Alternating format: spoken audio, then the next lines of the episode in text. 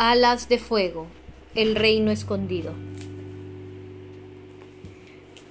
Capítulo 17. Si tuviera que elegir entre los alas heladas y un asesino a la nocturna, Gloria no estaba segura de que en verdad prefiriera enfrentarse a la reina de los alas heladas. El encarcelamiento en el reino celeste y el palacio de verano de la reina coral ya habían sido suficientemente malos. Si se acaban encerrados en las mazmorras de la reina glacial, seguramente acabarían muriendo congelados antes de que acabara el día. Suéltame ahora mismo, le dijo a Mortífero. Para su inmensa sorpresa, el dragón obedeció. Retrocedió unos pasos, con las garras alzadas para parecer inofensivo, e incluso se atrevió a sonreírle. Es hora de irnos, ordenó Tsunami. Llegarán en menos de dos minutos. Oh no, esperad, rogó Llamas abriendo las alas y haciendo señas a los alas heladas que se acercaban. Deberíais conocer a Glaciar, os gustará. No podemos dejar a Llamas aquí con él, soltó Cieno señalando a Mortífero. Eso es verdad, corroboró Gloria entrecerrando los ojos mientras miraba al asesino. Tienes diez segundos para echar a volar, o te damos una paliza y te dejamos aquí para que los alas heladas se ocupen de ti. ¿No deberíamos hacerlo de todas formas? preguntó Llamas. Es decir, ha intentado matarme. La reina glaciar se va a poner furiosa. Hubo una vez un ala celeste que llegó hasta aquí volando y casi me mata cuando estaba tomando el sol. La reina glaciar le arrancó las alas, literalmente, y lo mató. Fue muy asqueroso, pero también muy dulce, ya sabéis, como si de verdad se preocupara por mí o se preocupa mucho por la tierra que conseguirá si os convertís en reina, pensó Gloria. Sol parecía un poco mareada. Adivinad lo que no quiero ver, dijo, a un dragón arrancándole las alas a otro. Nunca, gracias. Está bien, me habéis convencido, dijo Mortífero, pero de verdad que tendríais que haberme dejado que la matara. Guardó silencio un momento con las alas abiertas y le dedicó a Gloria una sonrisa descarada. Entonces ¿Cuándo puedo volver a verte? Largo de aquí, le espetó Gloria, contenta de que Yambú no estuviera allí para interpretar en voz alta los colores que intentaba reprimir en sus escamas. Mortífero salió huyendo por el cielo. Llamas lo siguió con la mirada un momento, pero luego pareció perder el interés. Se giró hacia Cieno y Tsunami con una sonrisa triunfante. Por favor, no os vayáis, dijo. La reina glaciar os estará muy agradecida de haberme salvado la vida. Ahora podremos dar a esa fiesta que ya he mencionado. Lo siento, le dijo Tsunami, no vamos a quedarnos por aquí para que nos vuelvan a ser prisioneros. Ya, ya estaremos en contacto, dijo Cieno.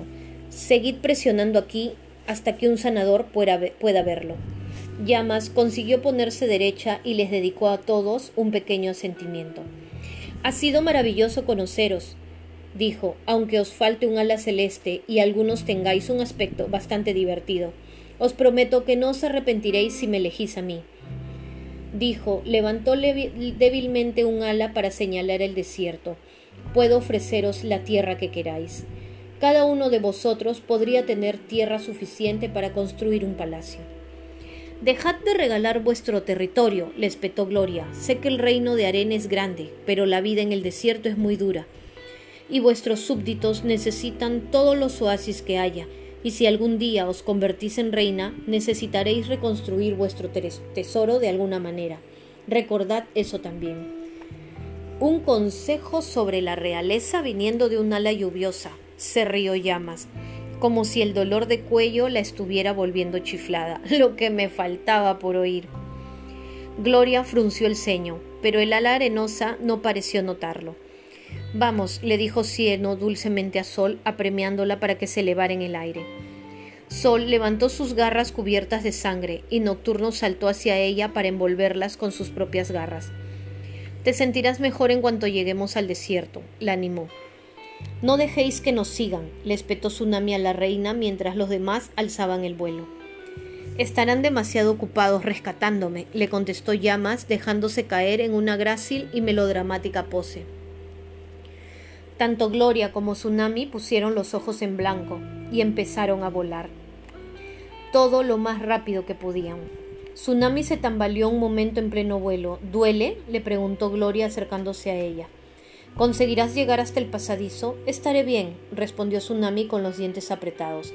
Solo es un corte, dijo, pasando, pasado un momento añadió, pero sí, duele. Gloria se quedó a su lado mientras volaban por el frío cielo azul claro. Miró atrás varias veces, pero no vio a ninguna alelada persiguiéndolos, tampoco a ningún ala nocturna siguiéndoles el rastro. Gloria, le dijo Tsunami mientras un momento. ¿Puedo preguntarte algo? ¿Por qué no usaste tu veneno con ese asesino? Gloria sintió como las escamas se le teñían de rosa a causa de la vergüenza que sentía, pero la reprimió hasta que volvieron a ser del mismo color del cielo. No era una invitación para que desaparecieras, le dijo Tsunami. Simplemente no me apeteció matarlo, contestó Gloria.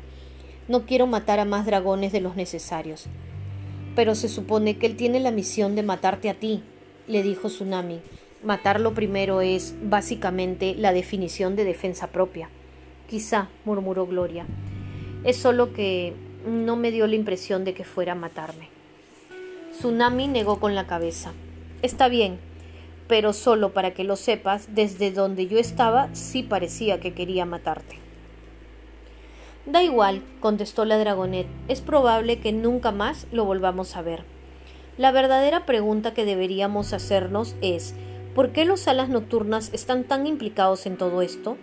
Primero intentan que elijamos ampolla, luego nos mandan un asesino para que nos mate. ¿No quieren que su profecía se haga realidad? Puede que, como todos los demás, quieran que se cumpla a su manera, gruñó Tsunami. ¿Cuál es su manera? Preguntó Gloria. ¿Qué diferencia habría para ellos en que eligiéramos a una u otra reina a la arenosa? No tengo ni idea, admitió Tsunami.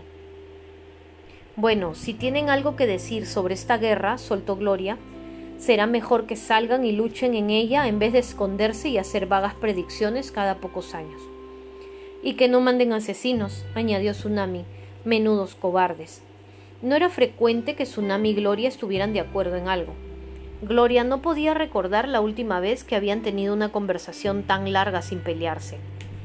No era que a ella no le gustara Tsunami, de hecho, ni siquiera le importaba que fuera tan mandona.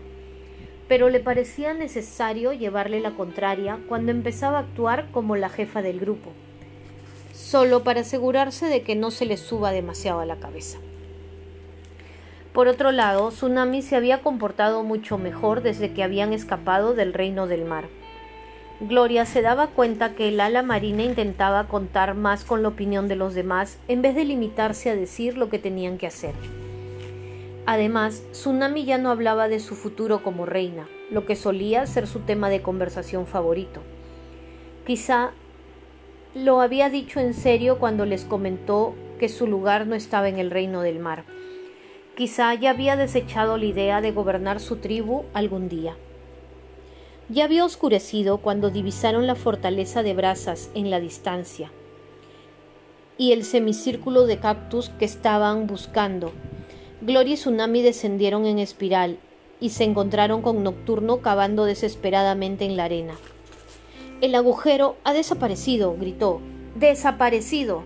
Las escamas de Gloria se volvieron verdes por el pánico que le embargó. Atrapados entre los alas heladas y brasas, con un asesino dándoles caza, no era así como se había imaginado pasar la noche. No ha desaparecido, dijo siendo con firmeza. Déjame cavar a mí. El ala lodosa apartó a Nocturno a un lado, alzó la mirada hacia los cactus y empezó a cavar en un punto diferente. ¿Qué estás haciendo? preguntó Tsunami a Sol, que parecía estar bailando un tango con uno de los cactus que le rodeaban. Ya oíste a llamas, jadeó Sol. Si nos llevamos uno de estos, quizá podamos curar a membranas. ¡Ay! Sol se encogió del dolor al clavarse varias espinas y sacudió las garras. No necesitamos un cactus entero, comentó Tsunami. Córtale una de esas cosas con forma de brazo y llévatela. Eso es lo que estoy intentando hacer, contestó Sol furiosa. Tsunami trepó por la arena para ayudarla. Gloria se fijó en que Sol había usado la arena para quitarse la sangre, pero aún tenía un poco reseca entre las escamas y las garras. Aquí está, dijo Cieno apartando un poco más la arena de la entrada del túnel. Lo encontré. Nocturno dejó escapar una bocanada de aire. Vaya, esa debe ser la razón por la que nadie lo ha visto antes. El viento lo cubre con arena cada día. Se acercó al túnel, así que ¿ya podemos irnos? Gloria volvió a mirar al cielo mientras Tsunami y Sol se deslizaban hacia ellos con un trozo de cactus. No había ni un dragón a la vista. Señaló con la cabeza el túnel y Nocturno salió disparado hacia el interior agradecido.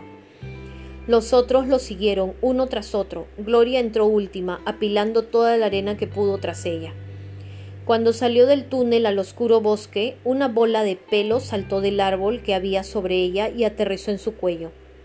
La perezosa le rodeó el cuello con brazos y patas y empezó a gorjear y parlotear furiosamente.